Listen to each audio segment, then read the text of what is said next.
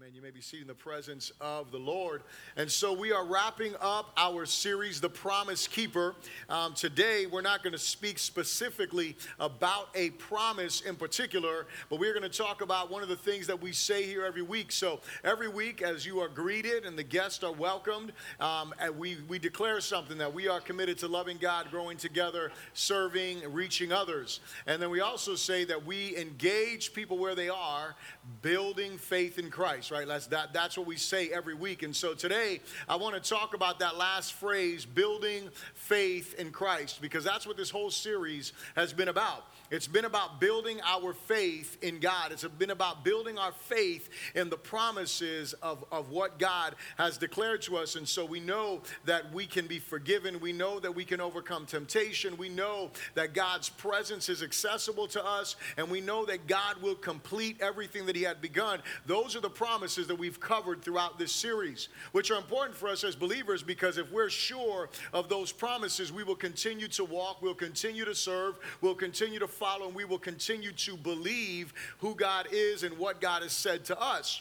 And so I want you to look at your outline, and, and, there's an excerpt from a book that we're going through. Um, we've been going through it for a while in the church. The leaders went through it, um, and I, this I think my second or third time going through the book. And it is the book Multiply by Francis Chan. And the reason why we're going through this book is because we really want to create a disciple making culture in this church. So for some of you, you've gone through the book and you've already been through this, and you may remember this um, from uh, I believe it's chapter five or, or six, one of those two chapters there. But nonetheless, this is very, very important for us to understand as far as the importance of God's word. And so look at this, uh, this quote here. Something that is often overlooked when studying the Bible is the importance of faith. And so this is talking about reading God's word with faith. Once again, this goes back to the very nature of the Bible. If the Bible is indeed the, the very words of God, then those words carry the same authority and power as God Himself. Every promise is backed by a person. The promise is as trustworthy as the person who makes the promise. That's big.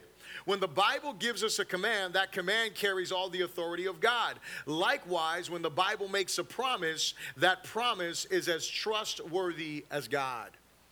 And so here's what I want you to think about today. Our security in God's promises must become as sure as the God who promised. Let me say that again. Our security in God's promises must become as sure as the God who promised. And so, the goal here, as we've gone through this series, is to understand some of the promises of God. Because, again, a lot of times we can believe from our traditional backgrounds, we can believe because there are so many teachers and preachers and things that are being communicated out there. I mean, we live in a day and age where you can listen to sermon after sermon, message after message, excerpt after excerpt. You can read book after book. In the United States of America, there is a plethora of information when it comes to Christianity and what the Bible says. And the one thing that I know for certain is that there is stuff that is out there that is good, but there is also stuff that is out there that is not so good. And there are some promises that people have held on to, and they've thought that God promised that thing, and God has got to do that thing, and God doesn't do that, and it shatters their faith. And so that's why I've gone through the series. And it's not even to say that I've exhaustively covered all of the promises of God, but the one thing that I've done is I've tried to give you what I believe to be the most important promises for us to hold on to, to stand firm with as we are following Jesus, because every one of those is a promise that you can be assured of. Every one of those is a promise you can be assured of. And the reason why you can be assured of those promises is because of who God is. Because God is faithful. That's been the key word throughout this whole series. Because He's faithful, He'll forgive us. Because He's faithful, He gives you a way of escape. Because He's faithful, you can enter into the presence of God. Because He is faithful, He will finish what He said. It's because He is faithful. And the way and, and the thing that I want to talk about today is us having an assurance of the things that God has promised to us. And how is it that we go about developing that? And so the first thing I want to ask you to repeat after me is this say, Our faith in Christ must be built in the one who gave us the scriptures. Our faith in Christ must be built in the one who gave us the scripture. Super important here. And so, if you, if you, as you look here throughout verse from verse 10 going all the way down to the beginning of verse 16, the apostle Paul is reminding his his disciple, his son in the faith, Timothy, of some things. He says, "But you," and we're going to read this and let's walk through this together. But you have carefully followed my doctrine in other words, you have carefully followed my doctrine. You have heard my teaching. You have carefully followed that. Not just my teaching, but my manner of life. And so what happens is, and you got to get this because this becomes so important for us as Christians. If we say we believe God's word, then our, our, our, that's our doctrine, that's our teaching. If I say I believe that God's word says something, then that is going to change my manner of life, is it not? It's going to influence my manner of life. If you believe, you know, Sister Jasmine, she's not here right now, but, you know, I always bust her chops because she is a person who hates pork. She's like, I don't like pork because of the parasites, and, you know, when, and I always, you know, mess around like, y'all might have some pork on my pizza and, you know, all that kind of stuff. But here's the thing she believes something, right? I'm not saying she's right or wrong in that sense, right? Because I, I don't disbelieve what she says. I'm just willing to go to heaven earlier than her. But anyway, here's the thing for the for the you know to enjoy this pork. The thing is, her belief about pork has changed her manner of life. It's changed the way that she lives. It's changed the way that she feeds her family. It changes the way that she lives, right? Her manner of life. And so here's what I'm saying if we are believers in God's word, if we believe God's promises, then that should change our manner of life. If your life does not look different because of what you believe, there's a problem with your beliefs. You don't really believe it. That's the bottom line. If you think a certain thing is bad for you and you continue to do that, guess what? You really don't believe that. You can say you believe it and you may have it here, but it's not here in your heart. You don't really believe that. You don't really believe what it is that they say. And so Paul says, You followed my manner of life, my purpose. The word of God changes our purpose, does it not? It changes our desires, right? I've heard of people that have gone, I've heard testimonies of, of pastors and leaders. They're in college. One of them was going to school to be an engineer. And in the middle of his whole college career, he, he realized that God wanted him to be a preacher. And what did he end up doing? His purpose changed from him going to school to being an engineer. He wanted to go to school to enter into ministry. Our faith is changed because of what? Because of the doctrine we believe. Our long suffering, right? We, we, we, we begin to go through things. We begin to endure with people with long suffering because of the teaching of Scripture, because love and perseverance, the persecution. Listen, he gives us a promise here. He said that all of you who desire to live godly in Christ Jesus will suffer persecution. Why? Because if you really believe this word, you're going to live a certain certain way.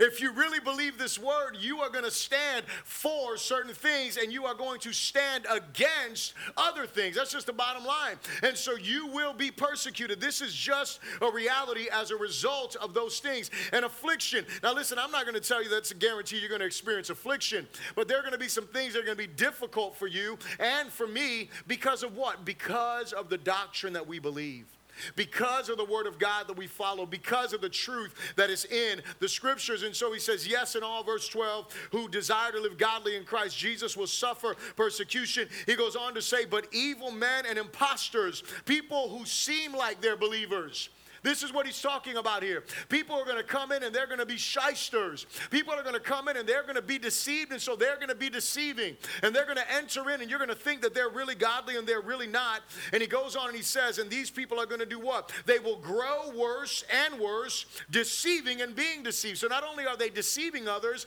but they are deceived. That's the heart behind their deception. You want to know what the issue is with so many false teachers today? It isn't that they're out of, they're going out of their way to deceive people, it is that they have been deceived. Are you here? They believe something. They've heard something. They went to that Bible college. They heard those pastors, those preachers, those false teachers before them, and they just regurgitate what they heard rather than studying it for themselves. Listen, I can tell you this hands down. The reason why we are not a Pentecostal church, we're not a Baptist church, the reason why we're not a Presbyterian church is not because I have a problem with Pentecostals or Baptists or Presbyterians. I love them all. I worship with them all. I fellowship with them all. I pray with them all. You know why? It's because I study the scriptures and I couldn't couldn't hold to just all Pentecostal belief. I couldn't hold to all Baptist belief. I couldn't hold to all Presbyterian belief because of what? Because the Bible communicates certain truth. It says certain things. And so when I look at the scriptures, I got to go with what the scriptures say. And I can't be just a Pentecostal because there's going to be some stuff when to say, man, the Bible doesn't say that. You believe that. You think that. That's not what the Bible says. That's not what the scriptures teach. That's not what the scriptures communicate. And so we have to say, hey, are we going to hold on to what the scriptures say and what they believe? And he says this he says in verse 14, but you must continue in the things which you have learned and have been assured of knowing from whom you have learned them. See, while Timothy had many teachers, right? He had a lot of teachers. In First Timothy, Paul commends his grandmother Eunice and mother Lois, or vice versa. And he talks about them teaching him the scriptures from the time that he was a child. And so, and so Timothy had a grandmother of faith, he had a mother of faith, and then he had the apostle Paul as a spiritual father, a leader in the faith. And, and you know why Paul says you know who you have learned from? It's not because he learned from grandma or mom or him, but because while all of those people were teachers, God was the teacher. God was the one who was teaching because it is God's word.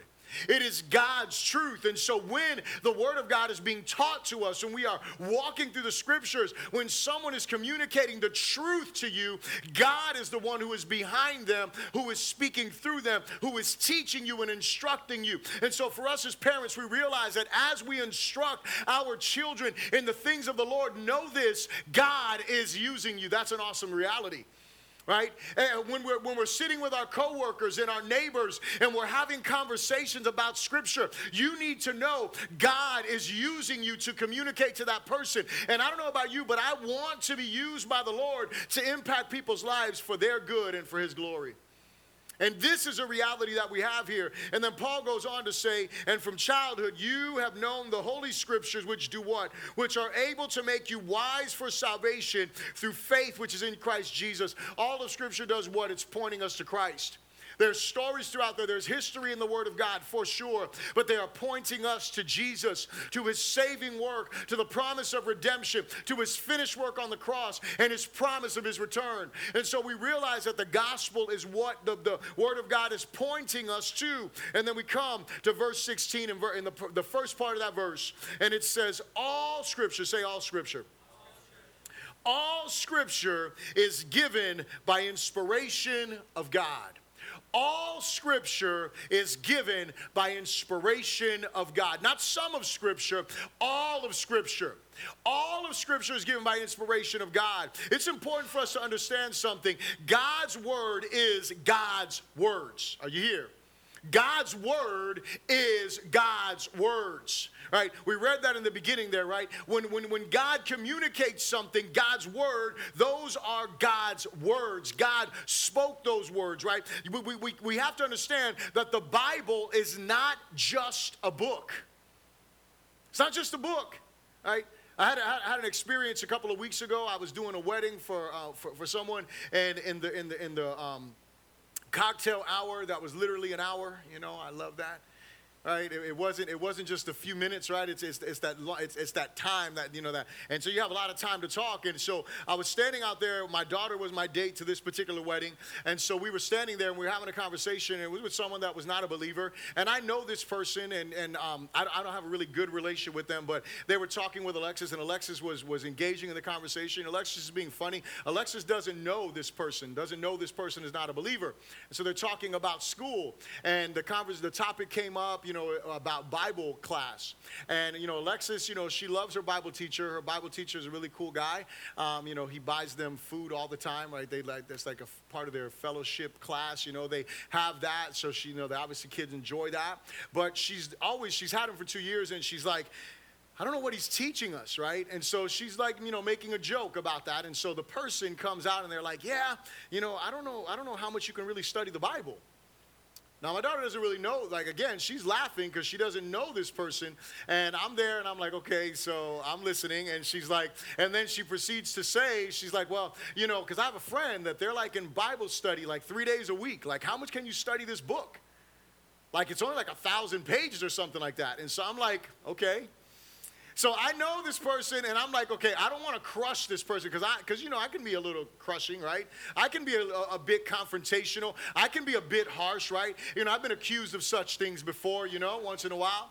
And just so you know, that's not just like I don't love crushing people. And so, you know, I thought about what I was going to say, and you know, I try to be gentle. You know, number one, you know, I, am trying to witness to this person on some level. Um, I know I'm going to have other interactions with this person, and then the other thing is that I that I just realized this is a woman. I'm not going to come and just crush a woman with my words. So, you know, we're in the conversation, and I was like, well, I said, yeah. I said, you know, in the Bible, and, and, and, and the reason I share this story with you is because I feel like afterwards, I feel like I failed my daughter because I didn't crush this person.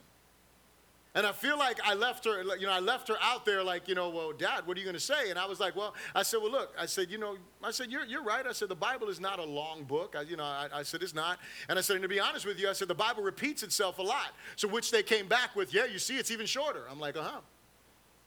And I said, but you know why the Bible repeats itself? I said, because we forget God's goodness. And, and, and the book of Judges, it tells us about a people who rose up, they knew God, and then they did right, and then they rebelled against God because they forgot about Him. They went into bondage, and then they did wrong, and then ju- judgment came. And I'm like, and so that's why God repeats Himself because we are forgetful we're forgetful here. Nonetheless, I still felt like I, I, failed my daughter. And, and I went back and I told my daughter, I was like, baby, I'm sorry. She's like, yeah, you left me out there to hang. I'm like, what? So it's not she let me off the hook, but I want to give you some scriptures because here is why we study the Bible, right? And so you can write these down, you can jot these scriptures down, and I hope that this will help you if you ever have this question. You don't have to crush someone with this, but you need to help somebody understand a few things. And number one is Jesus says this in the book of Matthew, chapter 4 and verse 4, when the devil was tempting him to go and turn rocks into bread. He tells him what? He says, Man shall not live by bread alone, but by every word that proceeds proceeds out of the mouth of God.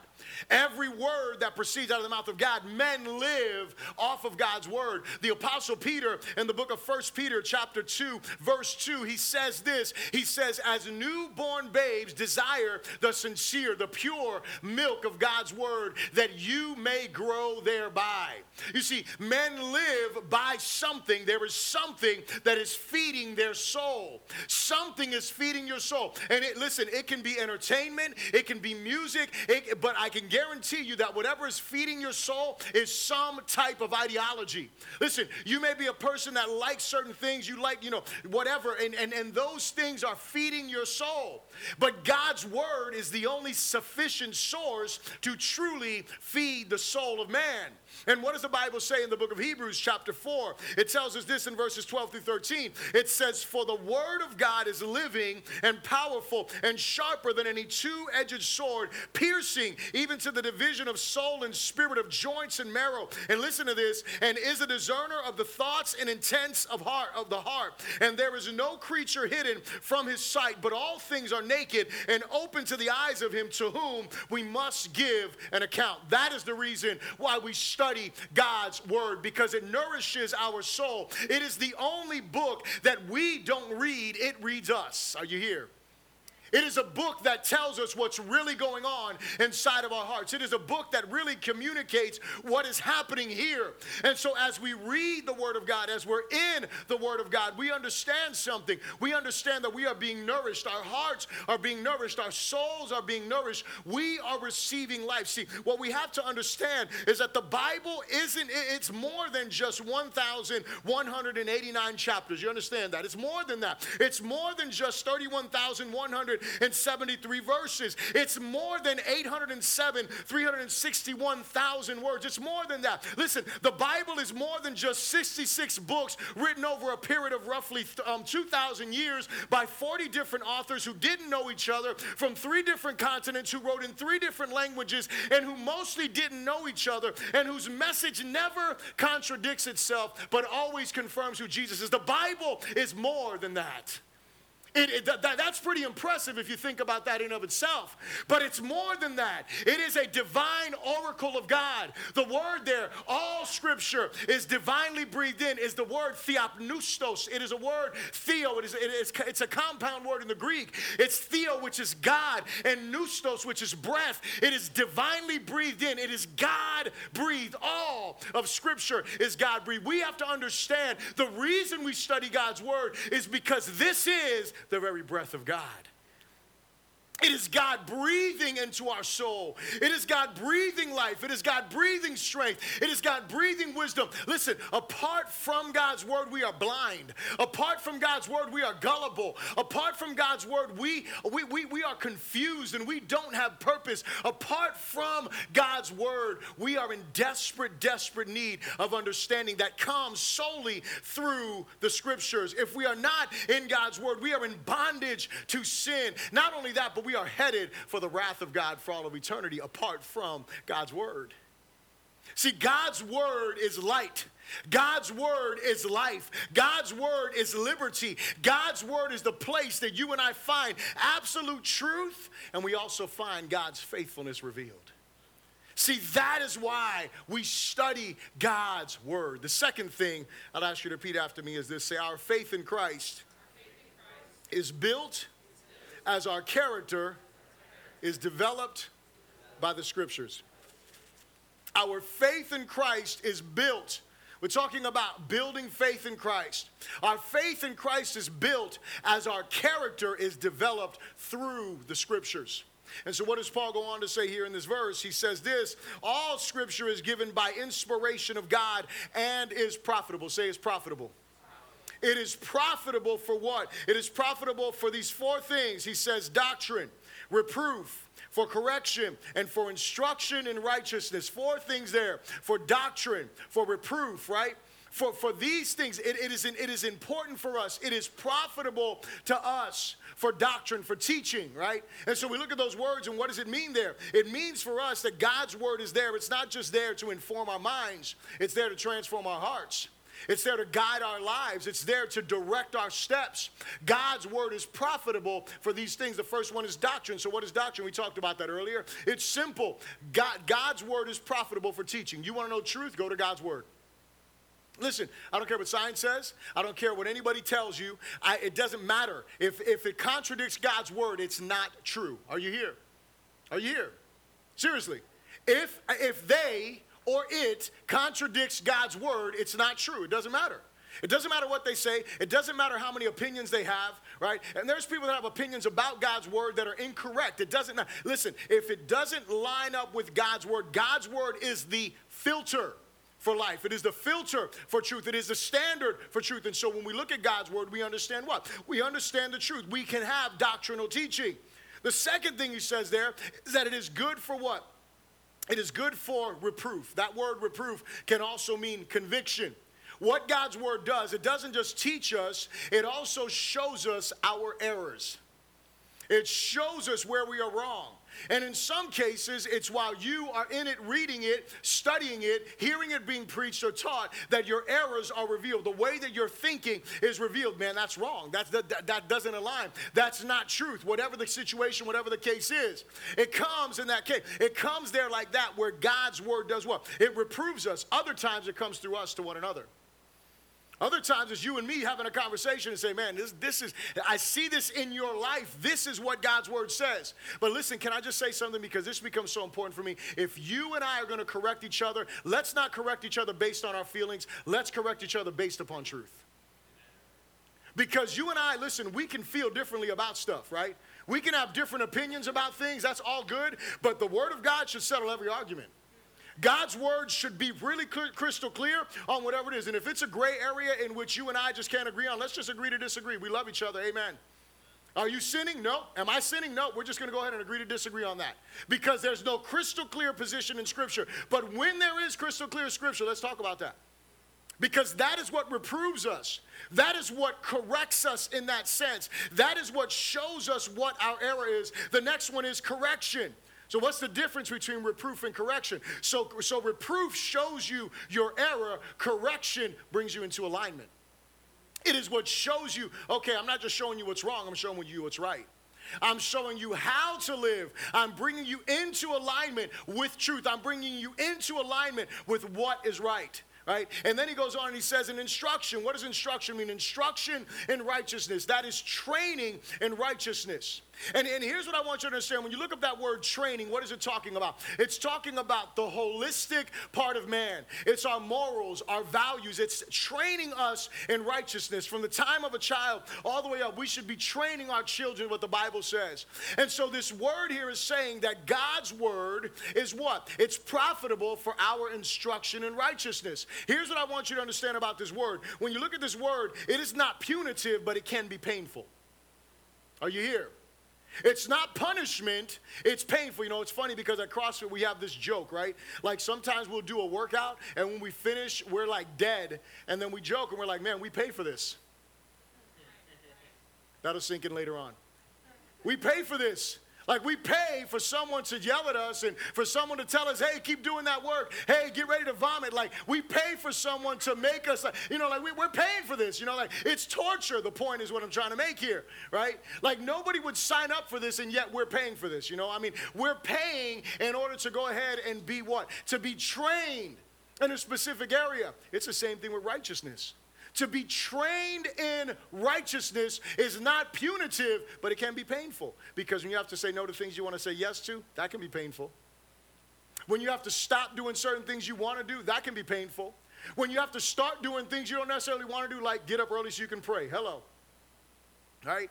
Like you, you spending that time instead of doing the things you want to do, like those things can be painful. Not hanging out in the places you used to hang out, those things can be painful. Not agreeing with the people around you that you know they, they have a certain way of belief, that can be painful. And so, what we realize is that the Word of God is instructive for us in righteousness. And so, here's the thing we have to value God's Word because if we don't value God's Word, we will not spend time in God's Word the way that we need to. If we don't value God's word, we won't spend time in God's word the way that we need to. And so I want to give you something, and, and, and, this to me is the biggest application point for this whole message, and it is this. It is this thing that I've talked about in the past, but I want to talk about it again for those of you that maybe weren't taking notes that time or don't remember when I talked about it. But it is a thing called Lectio Divina. Lectio Divina is something that I believe is, some, is super powerful for us being able to grow in our understanding of who God is and what His Word says. And so, what is Lectio Divina? Well, Lectio Divina, it's an old practice. And I want to give you some warnings on this, but I want you to understand what this is. First of all, it's from the word, it's a Latin word, and it means sacred reading or divine reading. It means a holy reading. And so, this was originally practiced by monks right? So obviously, this is something that you and I are probably never going to be able to get to the level that they were, right? Because they are there in monasteries, they don't ever leave, they spend their whole day in, in times of prayer and meditation. But what they did was they started reading the Bible and they started to realize that as they sat down in this meditative place, um, going over the scriptures, phrases would start to pop out to them words would start to jump off the page at them. And they started to feel like there was a different level of communication between them and God. They understood that this was God's holy word, but they weren't getting the most out of God's word.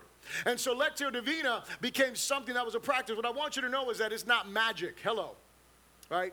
It's not a manipulation of God, right? And so this is the warning. The warning is reading scripture like this, don't start reading into scripture what you want them to mean. That's not the point here. Don't start trying to make scripture say what you want it to say. You're going to keep meditating on it long enough and you're going to keep rehearsing it or whatever until it says what you want to say. No, no, no. You need to take from the text what the text is saying. Right? So one thing that I realize is this, is that Lectio Divina, uh, the four steps of Lectio Divina have also been compared to feasting on God's Word. And so there's four steps to this, really simple, right? The first one is Lectio, which means to read. The second one is meditatio, which means to meditate. The third one is oratio, it means to pray. And the last one is contemplatio, which that one, it means to apply the scriptures. And so the reason why it's compared to feasting on food is because reading, which would be lectio, is like taking a bite of the food.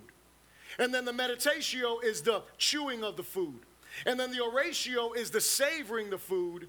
And the contemplatio is the digesting the food and making it part of your body.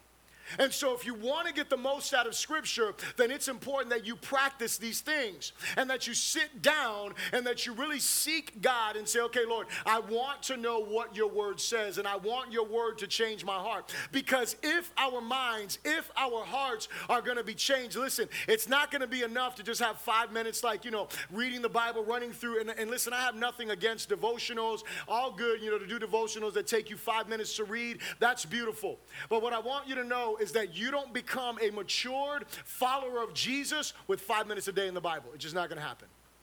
So if you want to be a matured believer, you're going to have to spend a little bit more time with God. You're going to have to spend some time reading the scriptures. You're going to have to spend some time meditating on the scriptures. You're going to have to spend some time praying the scriptures. So, what does that all mean? So, I think you understand what reading is, right? I think you guys all are good on the reading part. But you read the scripture, and then as you read the scripture, read it again. And whatever jumps out at you, pause on that thing and start to meditate on that thing. Start reading that line and, and, and asking God, what do you mean here? What are you, what, what are you saying here? and, and meditate on that. Go over that a little bit. And then start praying the scripture. And so, in some cases, you're going to pray with thanksgiving God, I thank you so much for this promise you've given me. I thank you so much for this truth that you've shown me. And you start to pray that particular scripture, right? Like, you know, the Bible says, Your word is a lamp unto my feet, a light unto my path. How would I pray that scripture? Father God, I thank you because your word is a lamp unto my feet and a light unto my path. I pray that in this day that your word would direct my steps. I pray that in this day that you would illuminate my path, that you would show me the right way to go. Lord God, help me to follow your word. Help me to follow the light of truth. See, that's how you would pray those scriptures. And in some cases, man, you're going to be like, God, why is my life like this? I'm reading this, but my life doesn't look like that.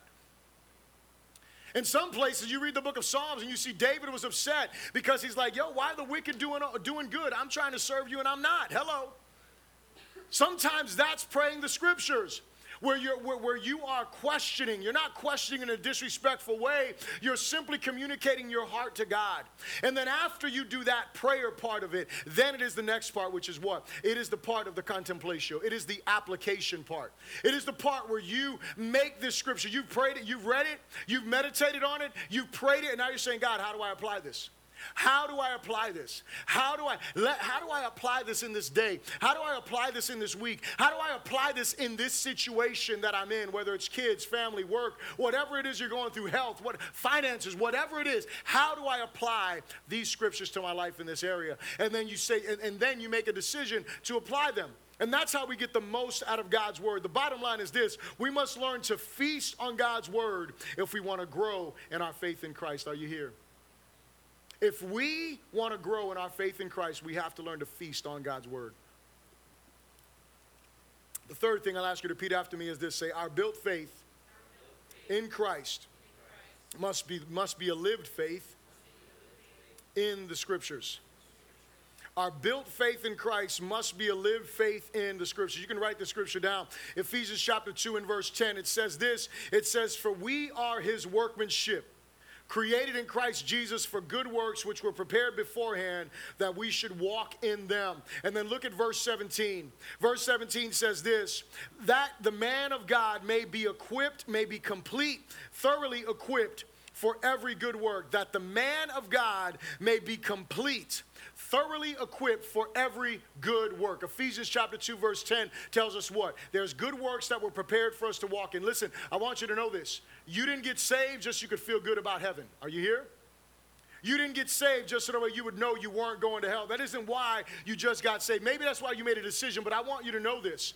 God did not save you just so that way you could be secure in your salvation. God saved you as well because He has a purpose for your life. And can I tell you something? That purpose is not just for pastors, it's not just for elders or deacons or ministers or leaders that you see up in front or that you see doing things in the church. Purpose is for every believer. Are you here? It's for everyone who was created. God has a specific purpose, and those are called good works. But can I tell you something? If God's word is not shaping you, is not molding you, is not developing you, you and I will not complete the good works God has for us. Because it is while we are in God's word, learning who God is, learning what God's will is in the doctrines of Scripture, it is as we are confronted with our errors, it is as we are brought into alignment with truth and trained in righteousness by being in God's word that we are being fitted completely. I love that. We are being fitted completely for every good work, and that is how our faith in Christ is built. Are you here? We are being built up knowing that God has a purpose, knowing that God is molding our character because He wants us to fulfill the purpose that He has for us, and those are His good, work, good works. And here's what I say our trust in the scriptures demonstrates our faith in Christ we must understand that we can't, we can't conjure up faith or will faith. Faith comes by hearing the word of God. We can and must position ourselves for a stronger faith, but we can't make it happen. I love this. I love this one phrase that I will never forget, and I have to give credit to um, Sister Vanessa Banos here because she was the one who I heard it, heard her say it. I don't know where she learned it, but um, it is it is the phrase "practice makes permanent." Practice makes permanent. Practice makes permanent. And so, as you rehearse God's word, as you're in God's word, as you're meditating on God's word, you want to know what starts to happen? Your character becomes more like Jesus. It be your way of thinking changes. That becomes permanent in you. The way that you walk becomes permanent in you. The way that you feel about stuff becomes permanent in you. And it becomes more and more like Jesus because what? Because you are in God's word. And what I want you to know is that you and I have to position ourselves to grow in our faith. We don't grow our faith. You don't grow your faith. But if you don't position yourself, your faith will not grow. If you do not position yourself in God's word, your faith will not grow. And so here's my closing question Are you putting in the work necessary to become more secure in Christ? This is what this is our building faith in Christ. It's about being secure in Him. Are you putting in the work necessary? Listen again, I want to reiterate this. You and I, we don't make our faith grow. We don't we can't make our security more secure. You know, you can do whatever you want to do, and until you understand the power of who God is coming from Him revealing that to you, you're never going to be as secure in Him as He wants you to be. But the question is are you putting in the work? Are you doing what's necessary in order for you to become what God wants you to become, which is more like Him? See, here's my challenge for you as we're, as we're wrapping up this, this, this series and as we're coming to the close of this new year, uh, of this year you know, we only have, you know, uh, you know, 40 some odd days, you know, until the year is over or something like that. I, you know, I, I, didn't count them all, but, you know, it's only, it's only a few left. But here's, here's my question for you. What are you going to do from here to the end of this year to help your faith grow in Christ? What are you going to do? Are you going to position yourself? Are you going to wait for a New Year's resolution? Here, here's, here's my challenge for you. My challenge for you is today is the 18th, right? Tomorrow's the 19th, obviously. And so I'm going to challenge you, and, I, and I'm going to I'm going to do this. I'm going to practice this, but I'm going to I, I want to challenge you to practice this lectio divina, going through the book of Proverbs every day, reading the proverb of that day, and starting to make this a practice. So that way, by the by the new year, by the new year, you will come into this new year, and you will have already made this a habit in the way that you read the scriptures. And then in the new year, I'm going to challenge you again because I'm going to be going through the Bible uh, uh, in a year, and this time I'm going to be walking through it. I'm, I'm going to I'm, I'm going to walk through it in, in, in, the way that it was written, right? And so we're going to walk through that together. If you want to do that, it's going to be great. Um, but here's the thing I want to challenge you to go on ahead and to start meditating on the scriptures, to start reading the scriptures daily, to start pulling from the scriptures what God is communicating, changing your heart, changing your mind, changing the way that you think, allowing God to mold you into who He is. And so, my prayer is that you'll do that and that your life will be changed as a result of you committing to being in God's Word. And let me just say this it's not going to happen five minutes a day. So if you're going to do this, if you're going to make this commitment, you need to commit to at least 30 minutes a day that you're going to be before God's word. And the way that I'm going to do it, you can go ahead and follow it this way if you want. If not, it's, you know, however you decide. But I'm going to make sure that I have a little bit of time to pray before I open up the scriptures. Make sure that I surrender my heart, I submit my mind, I yield, I get all the distractions out of the way. And then I'm going to open up that Bible and I'm going to spend those 30 minutes in the book of Proverbs, the proverb of that day. And I'm going to just read through that proverb a couple of times and I'm going to pull something out. I'm going to meditate on that. I'm going to pray that particular thing, whether it's for me, whether it's for my family, however the Holy Spirit leads me. And I'm going to ask God to help me to apply that portion of Scripture to my life that day, that week, in relationships to my life. That's my challenge to you. Hope that you'll take it. Amen. So let's stand together and let's pray. Father, thank you so very much for my brothers. Thank you so very much for my sisters. And thank you for the privilege that we have to be together. And Lord, I just pray today that you would fill us with grace, that you would fill us with a heart that hungers for your truth, a heart that hungers for your righteousness, a heart that is surrendered and yielded unto you, Lord God. We pray in the mighty, mighty name of Jesus that we would dig deep into your word and that your word would dig deep into us that we would be changed by your truth. And I pray that we would end this year on a high note as, as being in the Word as we've never been. For those that are already in the Scriptures like this, Lord God, I pray they would just continue to grow. For those who have never been in the Scriptures like this, may this change their lives and the way that they read. And let us learn to feast on your Word, God. And as a result, Lord God, let everyone and everything around us see the power of God in operation in us. Lord, we thank you for this and we pray all these things in Jesus' good name. And everyone said, Amen. Come on and give God a hand of praise.